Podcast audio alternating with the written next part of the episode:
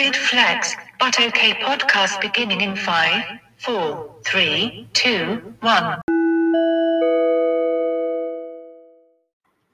Hi, Jen. Eight. How's it going? It's going very well. I was just telling you how I devoured some winks like a man, like a Viking man home from pillaging and plundering. You know, the usual. You you've been doing a lot of plundering lately? Just a little, a little bit. I I think it's been like a weird. It's like for so for me it's Tuesday. For you it's Monday, but like the last seven days. So I'm gonna say week, even though I know it's like Monday. But I feel like the last week has been weird for everyone. Yeah, it's been a weird week. Also, Jen just had a birthday. I did. I am old now. Just kidding. I'm only 27. I'm much older than you. I'm in my prime. that is actually your prime. I feel like 27 is a really good age. You get like that's when you So too. yeah, like you kind of find your center at 27 because you're not like being you're not trying to be like crazy and young anymore, but you are still like in really enjoying things and you have like more stability. Have energy to enjoy things still. Yeah, because now here I am in my 30s, no energy to enjoy anything. Just kidding, I'm so Women young. age past 30. What's that? Women age past 30. No, actually, I go in reverse, so I'm actually 27 as well. Twins. Twinsies. But uh are we a podcast? We are a podcast. And we are not a podcast about Vikings plundering Sometimes we are. and ages. That's true, actually. Sometimes those things do tie in. What are we? We are we are weird flex, but okay. This has been the weirdest intro we've done yet. Um, we are the podcast where we tell you information on any subject at all, and you listen to it and you learn things. Does that sound about right? That's right. And today we are fire and brimstone. We are fire and brimstone. Um, if you hear some aggressive meowing, it's because my cats don't understand closed doors. So they're very I am angry. so excited that it's not going to be just me whose animals just rudely interrupt the podcast. I say as Owen sits and stares at me and whines. So, Joe, hurry up and get back from your own wing adventure. And help um i like we're on such a timetable all the time because we we record this while my baby's napping. But honestly out between like her and my cats my cats have so much more to say. Like they they actually interrupt the podcast. But we are fire and brimstone and i'm fire. What? Stone. And I want to say before we get started an actual topic, I had exciting news to share. what is The- it? Ralph's by me has Doritos salsa verde chips again. So, oh thank god chip chats so hashtag chip Yep, Chip chats Chats. Whichever Ralph's employee listens to this podcast and restocked it for me, thank you. I appreciate it. You're a great American citizen. you're did doing your amazing oh my god chip chats so, So- out here uh even though like in california and most of the us they did away with thai sweet chili chips out here everything is old and expired. So we still have thai sweet chili chips out here at the grocery store. Because we have expired food in our grocery store. Yum. so I, you know i've just been eating like a king. It's no big deal. Um shall we start this? We should probably start what the podcast is actually about now. And I- Have a thought that it's you that goes first. You are the one that tells me, and I believe anything you say. I believe you in every way. so, so I am. Uh, also, I'm going to mention it's not me incessantly farting. It's my chair. Do you hear it? It sounds like I've just been Which farting it up. We've had a couple cursed. It's on brand. It is on brand. farts, It's true. brimstone. It's Which uh, I don't really talk about those facts of it. Couldn't be too obvious, but I knew you would. Um, but just so you know, if you guys feel like I've just been farting it up the whole time, as you know, if you've listened to some of our other pods, I don't fart. So it's my chair. Um, okay. So I rarely do like current event stuff. I usually do history based things. That's my favorite. But this one annoyed me into submission. okay, so yes, uh, this is very relevant to both of our interests. Um, in September of this year, a group of selfish, gender obsessed people went to San Bernardino National Forest and blew up a smoke bomb as their baby's gender reveal, or as I like to call it, genital reveal, because it really highlights how weird the whole thing is. It really does. It's bizarre. The smoke bomb ignited dry grass that blankets the entire national forest and started what is now known as the El Dorado fire. Where uh, where it started is only about like an hour from where I consider home, Murrieta, and I can tell you, as a resident for many years, it's basically the driest place on earth. I mean, you remember coming up to my house Clean up. Yeah it's it's so hot. It is so dry. September oh my god. So there's no rain. Um so i'm not exaggerating that like l- less last year murrieta and like santa bernardino and that whole area got less than 10 inches of rain all year. Like no joke. It is so unbelievably dry and it's all like grassy and hillsides and stuff. Um so the El Dorado fire ended up burning over 20,000 acres of protected land, burned several buildings and residences, and even caused the death of a firefighter. And the craziest thing about this is that uh, when it happened, I was like, wait, hasn't this happened before? Yes. Several years ago, actually, not that many, maybe what, three or four years ago, um, down closer to you, so closer to the border, um, a family did the exact same thing and caused a much larger fire. So, uh, moral of That the was a story. border patrol. Yeah, he was a border right? patrol agent. Yeah. And they did the same thing. I think he shot something with a gun, maybe. I can't remember. There's something very toxic masculinity about the whole experience. Um, all of these experiences feel very much like the people who are upset when their son isn't a boy Mhm. you know like why are you putting so much stock in it um so moral of the story no matter how excited you are about genitals you don't get to start a wildfire about it Ugh. It's so frustrating. it's so frustrating so if you are not from um like the southwest or southern california in particular i don't think you can understand how frequent wildfires really are And how easy they are to oh start, my- and how often you are told through Yes. PSAs about wildfires, especially during that exact time frame. it's And- insane So this like stupidity of this couple to go out and do a bomb. Yeah, the whole thing is like because you know in their head they're like, oh, it's a smoke bomb. It's an incendiary device, and you put it down in because there's pictures because they had a photographer, of course, because screw your stay-at-home order.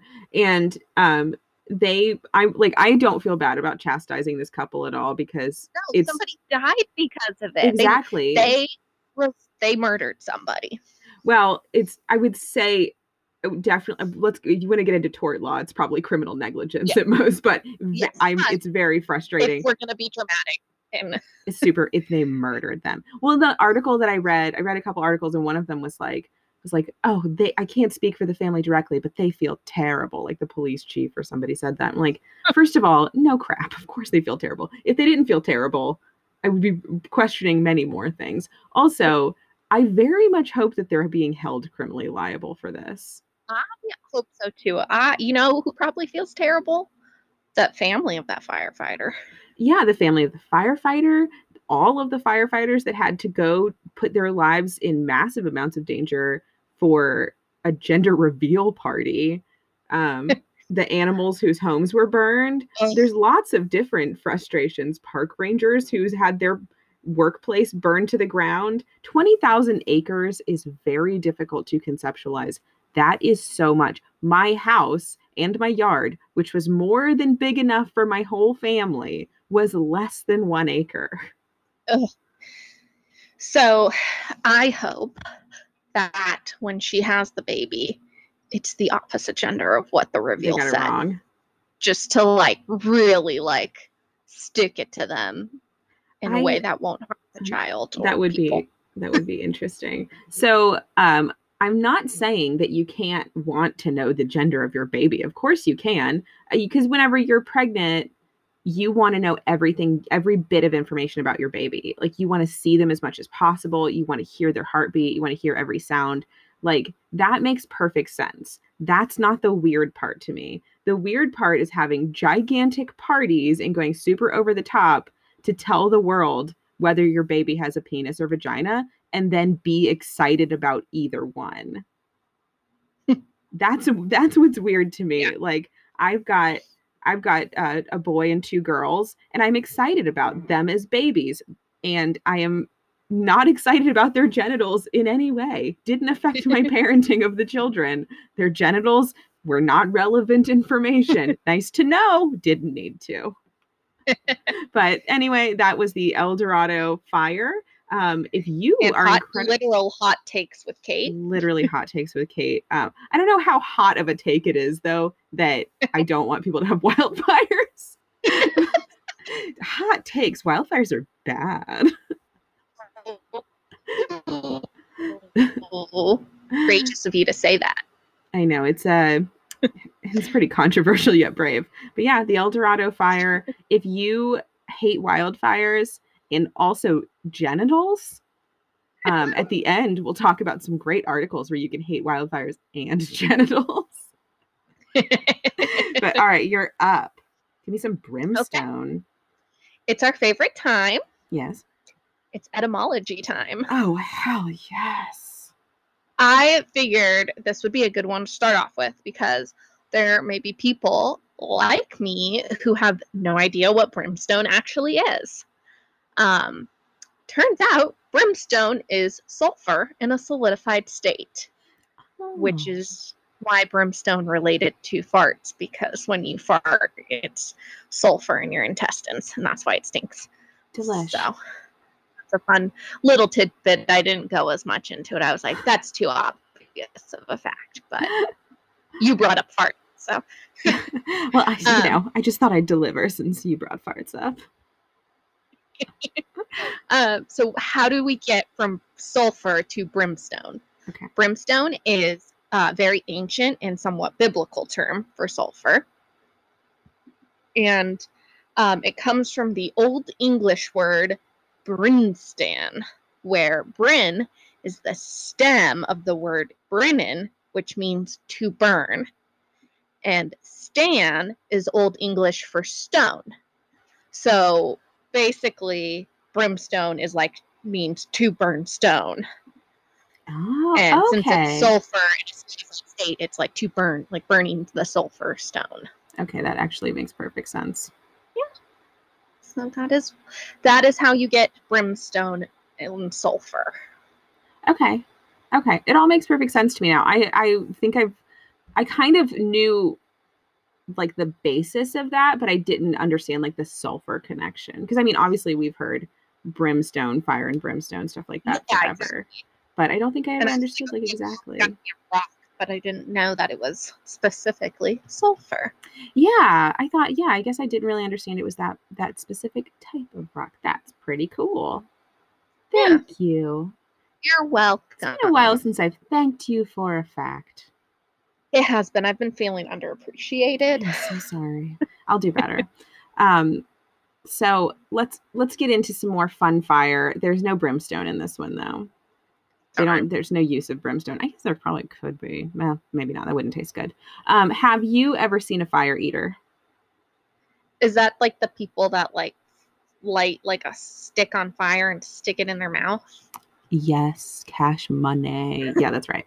Um, so uh, circuses and sideshows aren't really like a big attraction to like they used to be. You know, um, I would say they're almost not an attraction at all anymore. I know that there's some people who are going to like a um, like uh, I wouldn't I don't want to say virtual circus because like everything's virtual now, but um, they do like holograms and stuff instead of having the animals. Like circuses are just totally different than they Oh, used yeah, to be. But they used to be the biggest thing in the world. You know, it was Yeah. um, massive entertainment. So fire eating um, is what that was a big sideshow thing that was part of circus events. It was also part of sideshows, and it's still kind of done for entertainment all over the world. Shout out to Venice Beach, where the, some of the coolest weirdos in the world live. There's definitely a lot of fire eaters there.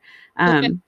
It got its start in some Asian and Indian cultures as a way of showing heightened spirituality and control, and even found a place among a lot of performers eventually. It was particularly popular in the late 19th and early 20th century sideshow scene, along with fire breathing, human candles, all sorts of other fire related things, light your butt on fire, all kind of stuff. Um, but how exactly does it work? It's actually super basic, probably more basic than people think it is. Um, your mouth is wet and doesn't really want to burn all that easily. When a fire eater takes the torch into their mouth, they close their lips around it very quickly, and this cuts off the oxygen to the flame and extinguishes it. Easy. Like it's they don't have some sort of fire retardant in their mouth. Like there's nothing like that. It's they're just cutting off the oxygen to the actual torch and the flame. Just as a little sidebar, uh, this has nothing to do with circuses and, and sideshows and side uh, all that kind of stuff. Um, Fire Eaters was actually the name of a group of pro-slavery Democrats in the 1850s who led a Oh, huge nice. push to leave the United States. But that's a topic I'll use on another pod. That's for my Civil War podcast that's coming later. Um, but yeah, that's that's fire eating for you. Much more simple than you would think it is. That is like way more simple than I would think it is. So does it hurt and like at first? Like I'm sure there's got to be some sort of pain, but not like a lot enough that they could like build a tolerance. So I I'm sure that they burn their mouth in the same way you burn your mouth on soup or something like that. Yeah. But um they the entire action is very quick. And so it's not like they're not like putting the flaming torch in their mouth, slowly closing their lips and then holding it there. They're putting it in their mouth, trying to Yeah. keep it really from touching any part of their mouth, but they're closing their lips, cutting off the oxygen, killing the flame, and pulling it right back out. So Hmm. very minimal damage. And I, I what I've seen in my research is that it's not really that much worse than just your basic uh, mouth burn type of thing if you do get burned. And I think they t- they probably do build up a tolerance to it. And a lot of the people who are fire eaters are also fire breathers and that type of stuff. Mm, They okay. kind of do it all because they're just not afraid of fire. Yeah. Very interesting. yeah. I'm not going to try it. So, I was gonna say, would you ever try it? I would. nope. I I would. think because I would probably mess it up. Well, that's a very real possibility for both of us. I would say that we're very accident prone people. Um, I would definitely try it. I would, without I'll doubt. watch you try. I'll, I will film you trying it so that if you mess up, it's caught on film. Thank you. You can always find purpose in life. But yes, that is uh, a little bit of how fire eating works. Very interesting. Thank you. You're welcome.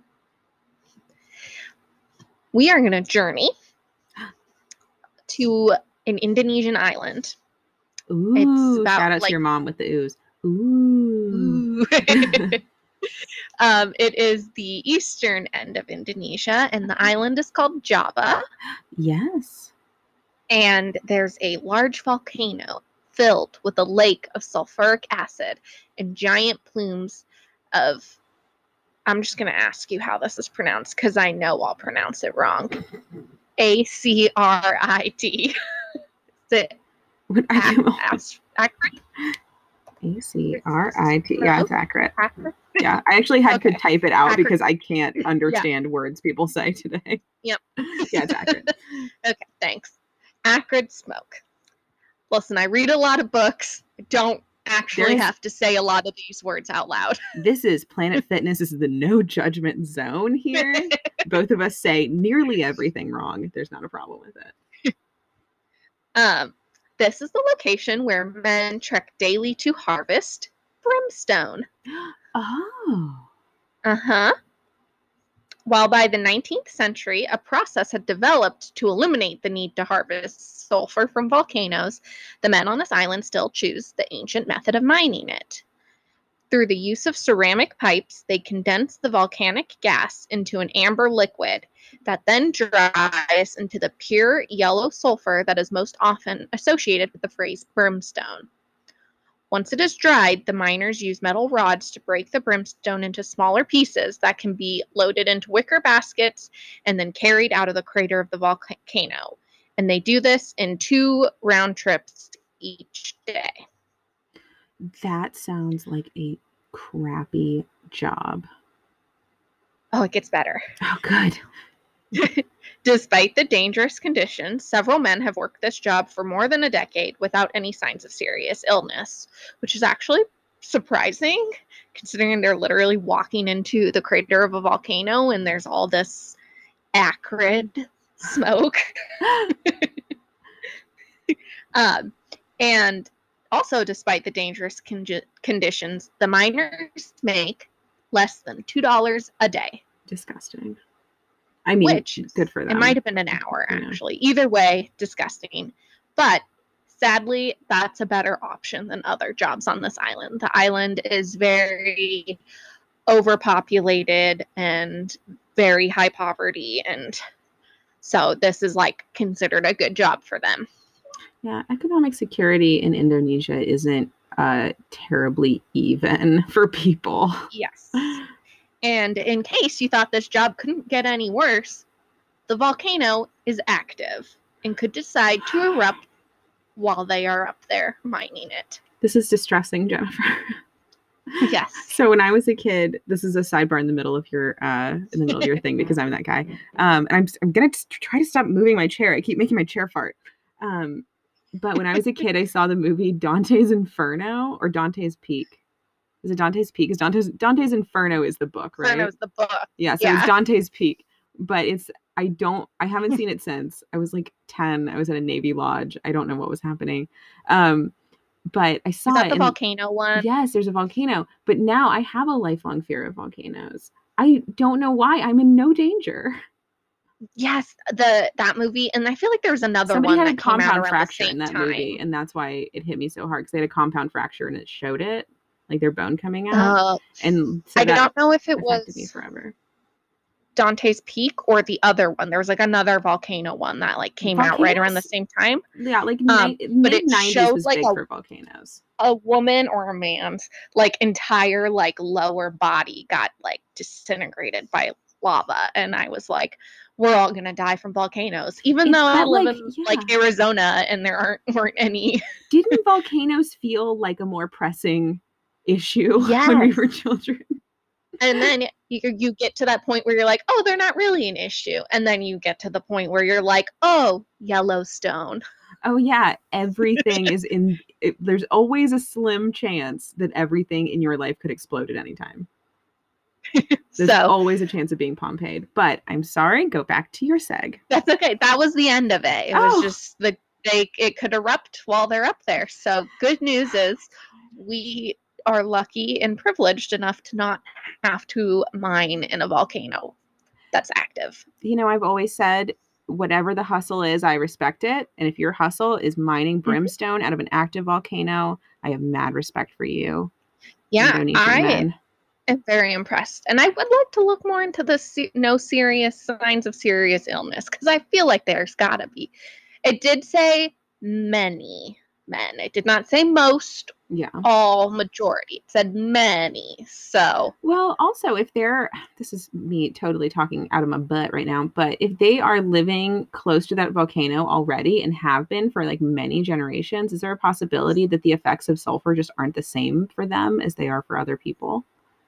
Probably. It makes sense to We- me, non science woman. I mean, science person, but not that, not good enough to matter. We should go to Indonesia and study this. Well, as you know, I'm trying to hustle my way to Indonesia for vacation in March. I will not be going to an active volcano. I'll be going to a swimming pool in a villa where no one can speak to me. But if I happen to see a volcano, I will yell into it for you. Okay, thank you. You're welcome. I don't know how that will solve our research question, but I don't you. I don't speak Indonesian or Javanese, so it won't help at all. but I'll say hi. I know I just talked about um, a bummer, but I'm going to talk about one more bummer. This is the last bummer. Okay. Just one more one more bummer. Okay. Um this is going to affect both of us greatly. Um when we uh wait, I think I'm doing the wrong one. Nope, not okay. when we talk about like losses of knowledge and like big damage of wars and this kind of goes the the wildfire Oh, thing no. is a huge loss and stuff. Um and pillaging and all that stuff uh the it has a huge effect on our collective history and we usually reference the burning of the library of alexandria Oh, i'm not doing that i'm not doing that one Oh, I'm you're not doing it. Okay. no i'm doing something uh almost just as sad and a little bit sadder um, Oh, no so um at the time of its partial destruction by caesar in 48 bce the library held the largest base of written works on earth so much was lost that we essentially will never know what we don't know because of it. Um, obviously, there weren't a lot of copies of things, um, and it's just gone. That's just the way it works. It's very tragic. Um, there was a much more recent fire, though, that feels somewhat comparable. Um, I know that in academia, it's a massive loss and it's something a lot of people felt. So, during the Arab Spring in 2011, which was a series of violent uprising all over the Arab world, um, there was a lot of rioting in the streets of Egypt. On December 17th of that year, a rogue Molotov cocktail, most likely meant for a very close by council building, broke a window in the Egyptian Scientific Institute and quickly gutted the building and destroyed the better part of their 200,000 piece collection of rare books and manuscripts. Due to the uprising, fire brigades were not able to reach the building in time. It's estimated that roughly 30,000 works of the collection were able to be saved. Everything else was completely burned, and no part of it could be saved. Very few of the works that were burned were digitized. Actually, only a handful of them had been digitized. Though none of this is fun in any way, I'm going to lighten it up just a little bit by adding that we are being joined by our very hateable old pal, Napoleon. It's been a while Ah. since the Napoleon cast has had Napoleon, but he was the founder of the Institute in 1798 because that's what colonizers do. But yes, so that um, that's the burning of the uh, the I, I I keep writing down the French name, but I'm bad at French pronunciation, so I'm trying to read the English name. But it was the Egyptian Institute, Scientific Institute uh, in Egypt, and their loss of about uh, 170,000 rare, undigitized, never to be seen again books and manuscripts. That is so How do you feel? You feel bad? Feel I bad feel right now yeah. It's it, it's very yeah it's very library of alexandria-esque in the sense that you'll never see it again. No one ever will and no one will ever know what it said. Yeah. you know because a lot of that stuff had been there since the uh, since the 18th century and the ni- very early 19th century without anybody really looking at it because there's so much what you know they're not spending all their time reading every single book. Um, but yeah it was very tragic. And it's the the spoils of war man no good there's i went to so at the getty villa yeah at the getty villa um, which if you ever go to los angeles to visit or anything like that dear listeners please go visit the Getty and the Getty Villa. They're both free. Um, they're just fantastic history and art and everything you could ever imagine. Um, but I went to the Getty Villa a couple years ago, and they had this wasn't related to um, to this particular burning, but they had um, a an exhibit about um, a bunch of art and temples that had been destroyed in war in Syria years and years ago, not during the current uh, situation in Syria, but like years and years ago. And it had been photographed very early in photography and then everything had been destroyed. And so basically everything in that room in that exhibit was the only remaining evidence that any of that ever existed That's crazy. it's an, isn't that crazy to think of that? It's our history being wiped off the map. And more recently in syria they had a couple museums that were um, bombed and firebombed and hit by drones and stuff like that. And they did have a loss of an absolutely unbelievable amount of uh of history. And that happens all the time unfortunately. So but that is that's the um, Arab Spring uprising fire in Egypt in 2011, and it is tragic. It's very tragic. That's my last saddie for this one. Okay. Good. You're welcome. I just, just, you know, I'm only here to bum you out, man. Well, Kate, hmm I bet you are wondering how I would tie in the paranormal to Brimstone. Here we go. The British Isles are known to be home to lots of people and things, including the good old Will o' the Wisp. Oh my god! I just recently watched Brave. That's my favorite Disney movie. Yes. Oh my god! I am Merida though. Okay, that's the amazing. Will o' the Wisps are sometimes known as Ignis Fatuus, I mean, who among us? which is Latin for foolish fire. They would often appear as green or blue light near swamps and bogs and moors and forests and fields and basically just everywhere. So I was gonna say, like, um, so all of it, the whole thing. um, leading people into dangerous positions. The lights may appear to people as a flame from a lantern, so they would follow them to see if a person needed help. Oh. Legends say that the lights begin playful and harmless, but this is only as a trick to lure the travelers off the path to their death. However, some legends say that the lights would lead you to a fairy party, which I think people think sounds fun, but fairies are sneaky little guys. You Yeah, can't we've trust learned. a fairy. We've learned over the last uh, many episodes. Um, Jen's had some good fairy info for you, and she's great with cryptids. Don't go to a fairy party. Do not go to. They will like. That's as good as dead too. Yeah, So, best case scenario is they play like a trick on you. What goblin stuff am I up Yeah. to? Uh, worst case scenario is you're super dead. So yeah, don't do that. Um, so Will o' the Wisps Mhm. originated from the legend that a blacksmith named Will he caused lots of trouble during his life. He was a little bit tricky. Um, and when he died, he went to heaven and met Saint Peter. He was told he was not worthy of heaven. But instead of getting sent straight to hell, he got sent back down to earth for a second try. Oh, oh, we all get the option. Well, old boy Will did an even worse job his second time around. Same. So he got banished from any form of afterlife, doomed to roam around the earth with nowhere to go forever. Forever. You know. I'll push up my glasses about it. Forever. This is not a visual medium. If you don't get that reference, you're not cool. Oh my god, greatest movie of all time.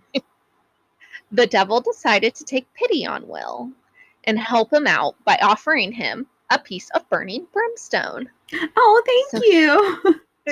so he could keep himself warm. Unsurprisingly, Will chose to instead use the light to lure people to their doom. God, Will sucks. Yeah, Will honestly deserved what he got. So the lights are um, can be seen everywhere in the world. Uh, like lots of countries have their own versions of them. Um, they're but they're most well known in from the British Isles, and they are considered omens of death. They could be the location of a fairy's treasure or a leprechaun's treasure. Um, they could even be the spirits of lost souls. The actual cause of will o' the wisps can be chalked up to swamp gases and bioluminescent algae. Okay, So- uh, tag yourself. Are you swamp gases or bioluminescent algae? I am obviously swamp gases. See, I felt- you are. Yeah, I felt like a bioluminescent algae. Together, we make a paranormal experience. That's fascinating. Boom. That's good. I did not know. The only experience I've had hearing about Will the Wisp is um, from Brave. So that's really Yeah, and I.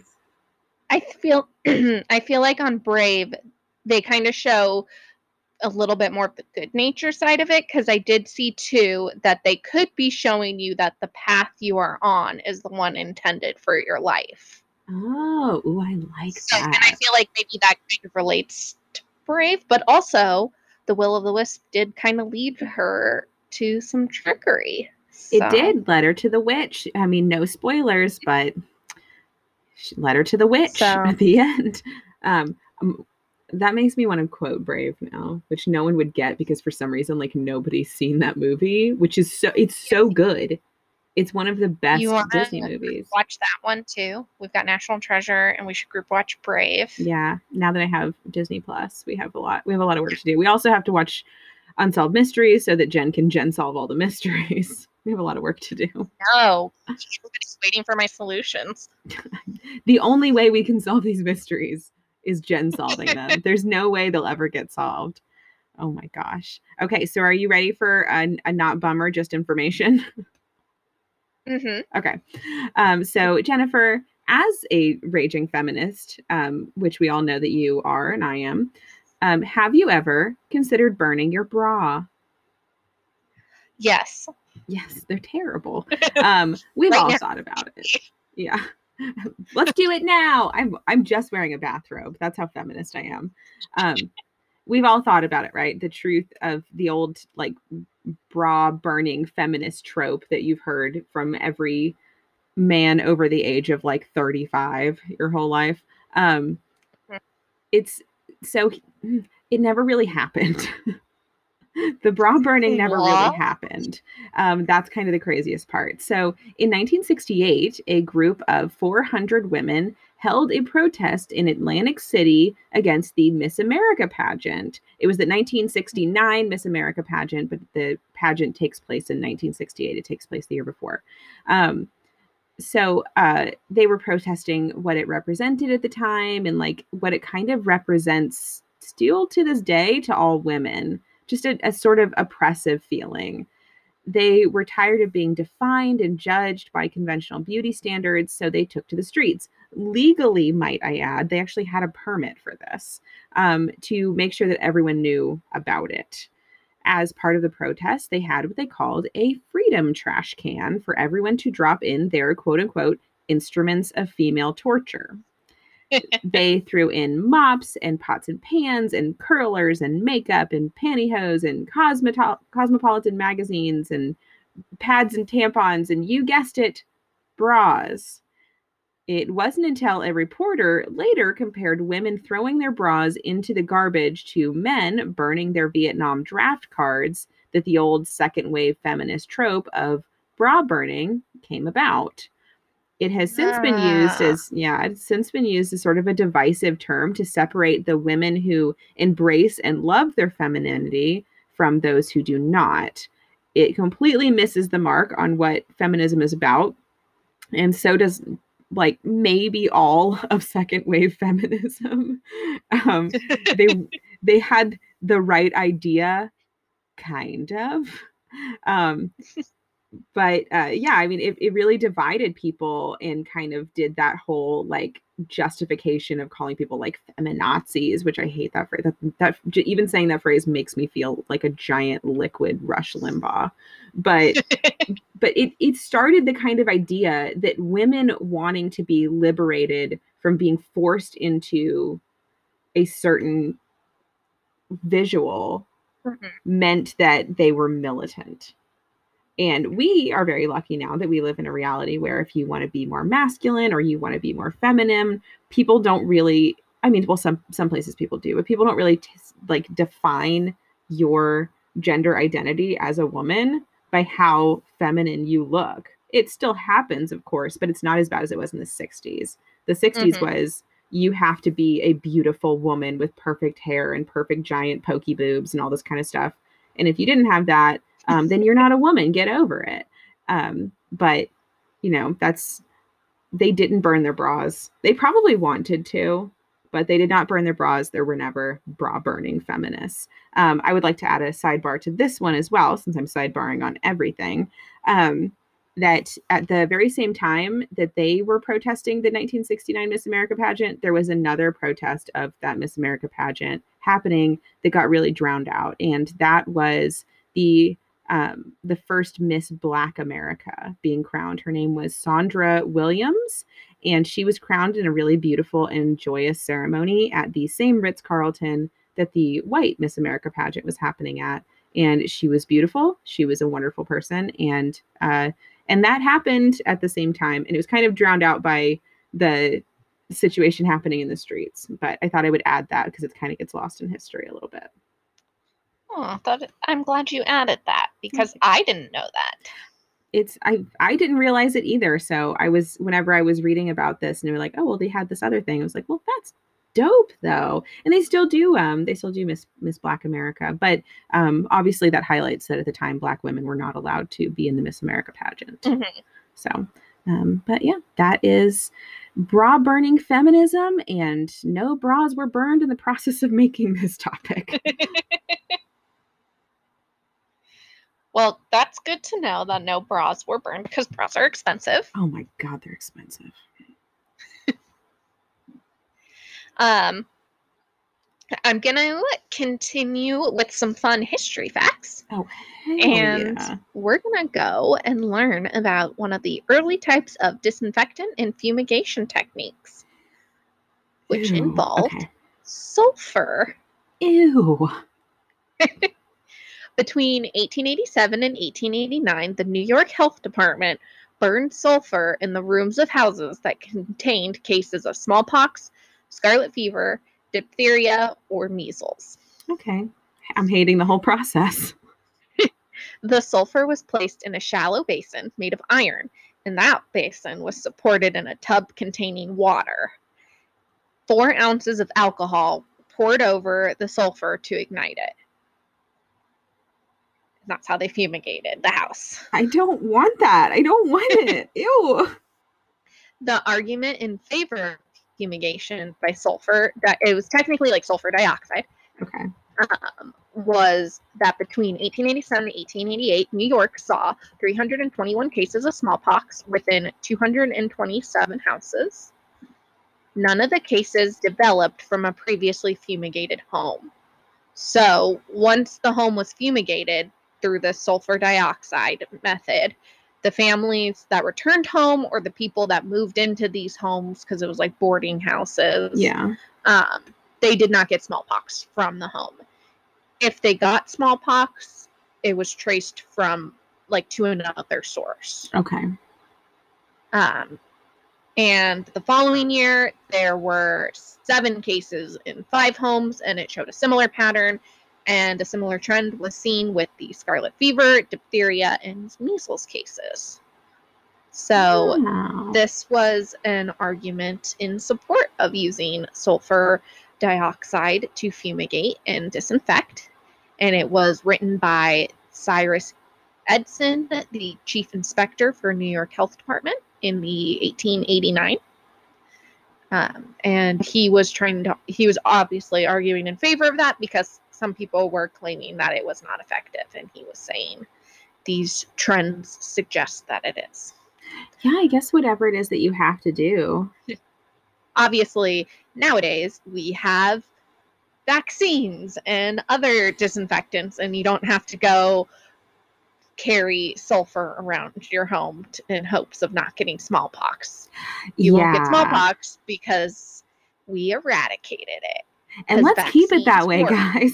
yeah vaccines work Vaccines work as long know, as you but- get to them. This is Mhm. as, we, as much as we don't talk about current events. Can I just vaccine corner real quick? vaccine corner hit it You cannot get herd immunity if only three dudes get a vaccine. Owen feels the same way. and everybody need, everybody who is able to needs to get a vaccine. Okay. Just I I was just I'm bothered by it. It's something that's on the news a lot. We don't talk about newsy stuff very often, but there's a lot of people saying, "Oh, well, four or five people get this vaccine, we'll have herd immunity." That is not how it works. so, um, Jen and I have both studied these things. the opposite of herd immunity yeah, that is Jen and I have both studied this. A lot of people, a lot of very smarter than us people have studied it and know about it. And those are the people telling you about it. So, in the event that there is a vaccine to take, everyone who is able to needs to take it, or there is no herd immunity. So, thank you for coming to my TED talk. that is literally how they got rid of smallpox is Yes. they traveled around the world and made sure that everyone who was physically able to take the vaccine got it Mhm. and that's how herd immunity works An absolute miracle, and we're very lucky to have it. Anyway we we got on a lot of soapboxes this We this episode really strongly about things, people, places, and things. That was really great. I like I like that, but I also don't like it because I don't want my house covered in sulfur. But Mhm. whatever it takes, whatever the thing is that you have to do to Yeah. get to get rid of like a lot of really bad diseases that were affecting people at the time. That's great. Thanks. i it, when i went down my paranormal tunnel Mhm. sulfur can be used to summon evil spirits so right. they probably cleansed the house of smallpox but summoned in demons so it's just like, oh no, everyone here's got the flu. All right, let's sacrifice something into our nganga to get rid of it. Time to get really into Palo Mayombe. oh my gosh. Okay, so this is my last one, and it's f- pure fun. You're not going to be there will be no crying involved. There's no crying in baseball, or Okay. or the Olympics. No There's actually so yeah. There's so much crying in the Olympics. Um, okay, so we need to take two trips in the way, way back machine for this one. We've never done that before, but it's totally is totally trill. It's gonna be fine. Okay, so first we're going to uh 1936 Nazi Germany. Gross. I told you we weren't gonna be upset. We're not staying for long, okay? I was like, yay, off to a great start. Woo! Nazi Germany. You said this one was fun. Um, so the Nazis uh, in the 1936 Olympics, uh, they decided to come up with a fun new tradition to ring in the Olympics, and that was the torch relay. So yes, the same torch relay that we are so proud of today comes from Nazi Germany. Um, so don't don't get comfy or anything. We're just getting right back in the machine. So we're going to the next stop now. So now we're in 1956, Sydney, Australia. Way better. Um, a man named Pat Dillon, uh, doesn't matter who he is, was carrying a to- the torch to the reigning Lord Mayor of Sydney. I'm twirling my mustache um, who was then due to uh, do the honors of relaying the magical torch of wonder to some other important rich person and then give a speech. Um, doesn't matter who any of these people are, nobody cares. Um, things did not go as planned. so, nine University of Sydney students, very bothered by the uh, not so chill and not so long ago Nazi connection, constructed their own torch out of a chair leg painted silver, a plum pudding can, and a pair of burning used underwear. And uh, you guessed it, they went for a jog. Um, the next, the actual carrier of the underwear torch was a man named Barry Larkin, and he was so convincing that the police escort and the Lord Mayor were both fooled for long enough for Larkin to pass the torch off to the Lord Mayor and disappear into the crowd, leaving Lord Mayor holding a burning chair leg with a flaming pair of briefs and a plum pudding can um, while he was giving his speech. Um, Larkin was never arrested or even punished because it's Australia and they're super relaxed. The director of his college thought it was hilarious. Um, he got standing ovations when he got into class the next day, and he went on to become a very successful veterinary surgeon not long after. That's not related to the story. It's just great. I'm proud of him. Um, but what about the torch? You rightly ask. You didn't, but I'm asking for you. What about the torch? What about the torch? Thank you. Um, a man named John Lawler, who had been traveling with the torch, the actual torch procession in a car, picked it up along the way um, and he took it home and he would show it off to people and he kept it on his mantle and stuff like that. And then sadly, he eventually lost it many, many years later, uh, quote unquote, while tidying up. so that is the Aw, story that of sucks. yeah, that's the story of um, the underwear Olympic torch relay hoax. That's a funny one. That is. I'm glad we didn't stay in Nazi Germany. No, we were just there to like look and leave. We were no, we didn't get out of the car. Not this time. I yeah, ugh, I would be so bummed if I had like an Olympic torch and I lost it. Yeah, the undies torch. Yeah, that would be super bummer. There's so many like uh, like if you like watch YouTube videos in the middle of the night like I do, and you happen upon things that nobody cares about. There's so many Olympic torch like mishap videos. There's like ones where like it goes out and they have to like light it with a cigarette lighter and stuff. Like it's yeah. I I don't know how you feel about the Olympic torch ceremony and all that kind of stuff, but I feel like all the ceremonial aspects of the Olympics are really stupid. And uh, I tell my daughter not to say stupid as much. I said stupid so many times this episode, and I always tell my daughter not to. There's better words, but to to give one of the phrases I've given my daughter, I don't prefer it. I kind of I like them. Mm-hmm. Um just because of like the historical aspect of it. Mm-hmm. Um, but then I'm also like, but I never watched the closing ceremony. So like, do I really care? I think it's I fun to like to see what everyone's outfits are. Yes, and I like to see how each country tries to like outdo the last one. Oh yeah, that is that is kind of what it is though. They try to make it a little bit more heightened and a little bit crazier every single time. And but I mean sometimes it is just cuckoo bananas. It's so it's so Um, strange. yeah. It's wow, I love it. But yeah, that is how um Barry Larkin, who I let's let's name him Lord Mayor. Um Barry Larkin carried an underwear torch through the Olympic ceremony 1956 in Australia. Name. What Barry, Larkin? Yeah, I like it.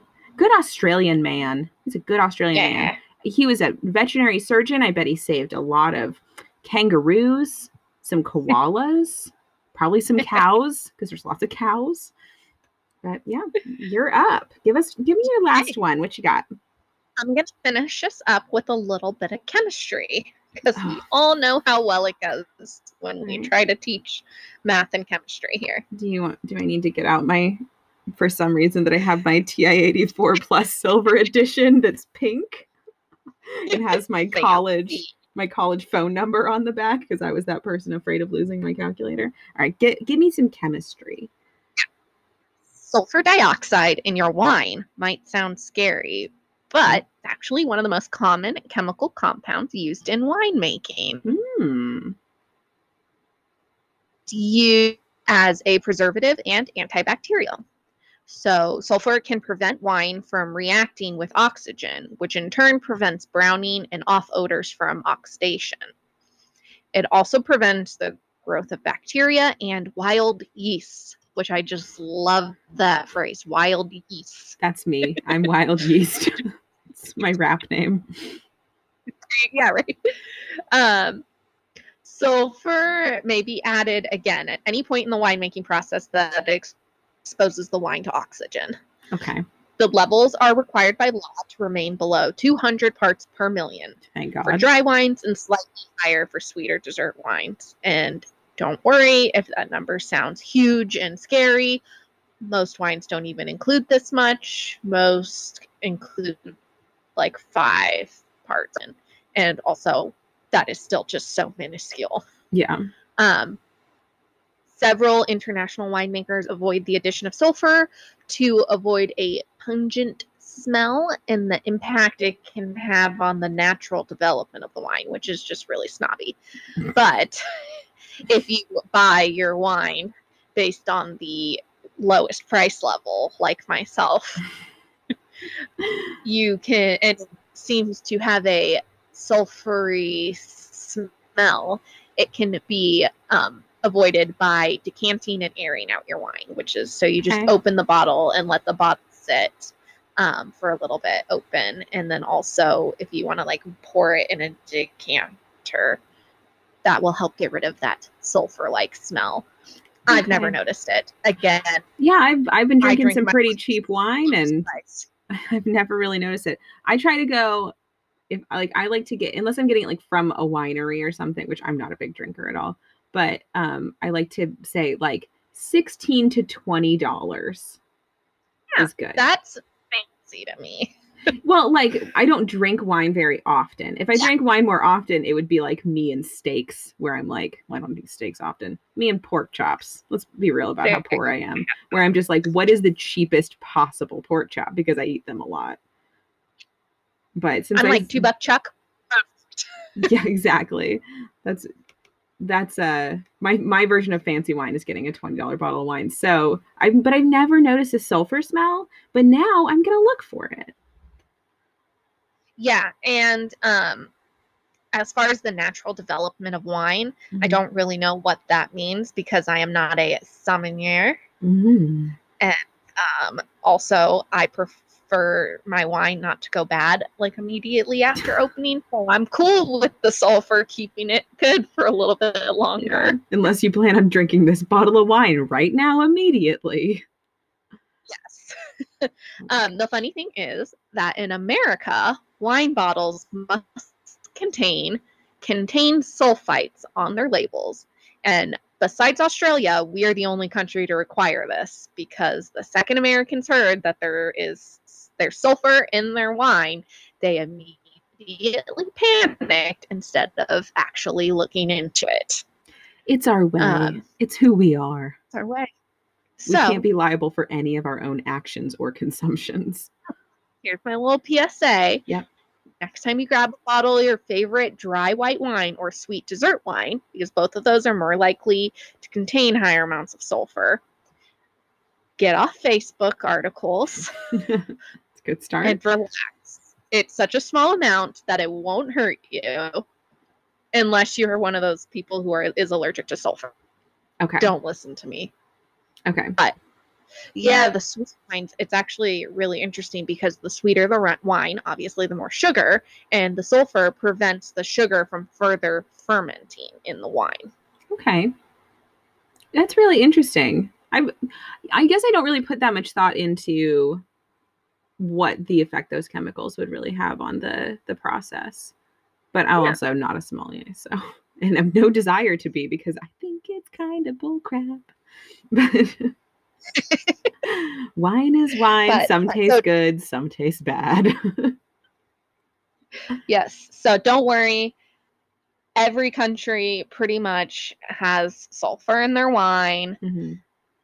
and, and Americans just need to have everything labeled on everything so that they Yes. can say, "Look, my this has sulfur." Yeah, if you're a California resident, anywhere you go has a sticker pretty much that tells you that things inside that building can cause cancer. And that's not a joke, that's a real thing. Everywhere that you go that uh, sells food has to tell you that something around you could cause cancer.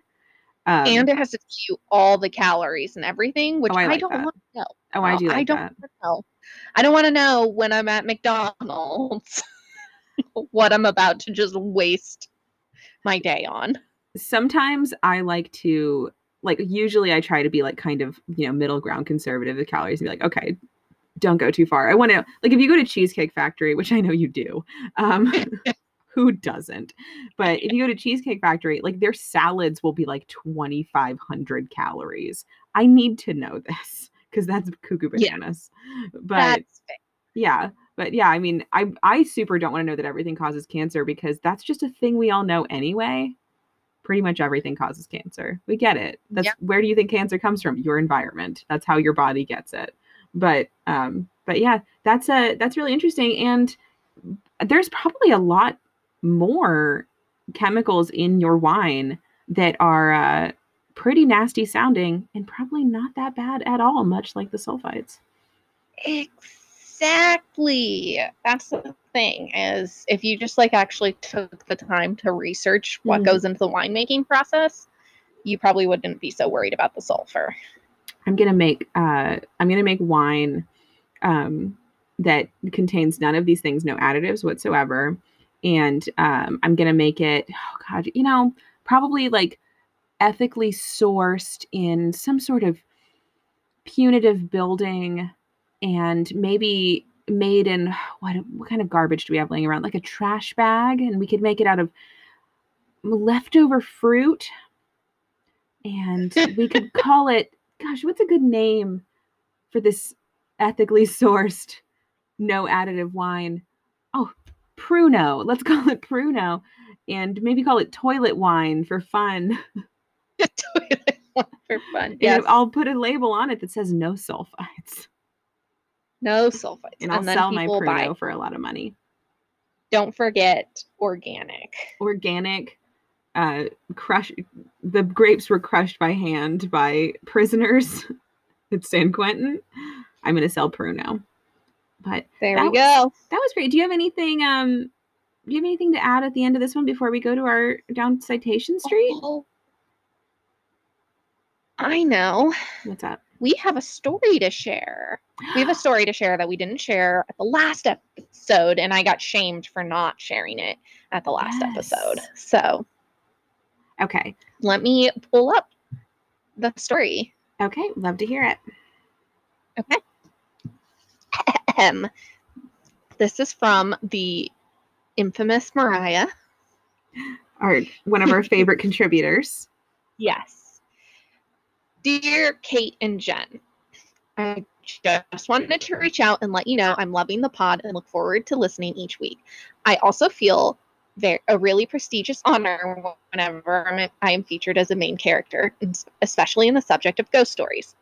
Since you welcomed listeners to email you on our own experiences, I thought I'd share the one experience I've had that unsettles me the most. Like Jen mentioned in the Ghosts and Goblins episode, I kind of have a thing for ghost tours, and I try to go on one anytime I'm traveling through the States.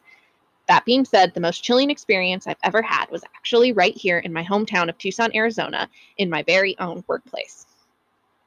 I worked as an academic advisor at the University of Arizona, and my office was in what is now the communication building. It was originally the science hall at the U of A and opened in 1909. For over 100 years, the building had, has housed many departments, starting with physics and chemistry, and now communication and linguistics.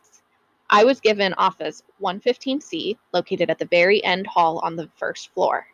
First, you enter room 115, which serves as a small lobby for waiting students. Then you can get to rooms 115B and C, which are both advising offices. It seems normal, but what was so unusual about the setup of the three spaces were the one the one-way mirrors connecting them. Both the lobby and 115B had large windows looking into 115C. For the functionality of our advising center, each window was covered by bulletin boards. But from my office and 115C, they were both com- completely reflective mirrors. So you can probably been observation rooms from the original science hall.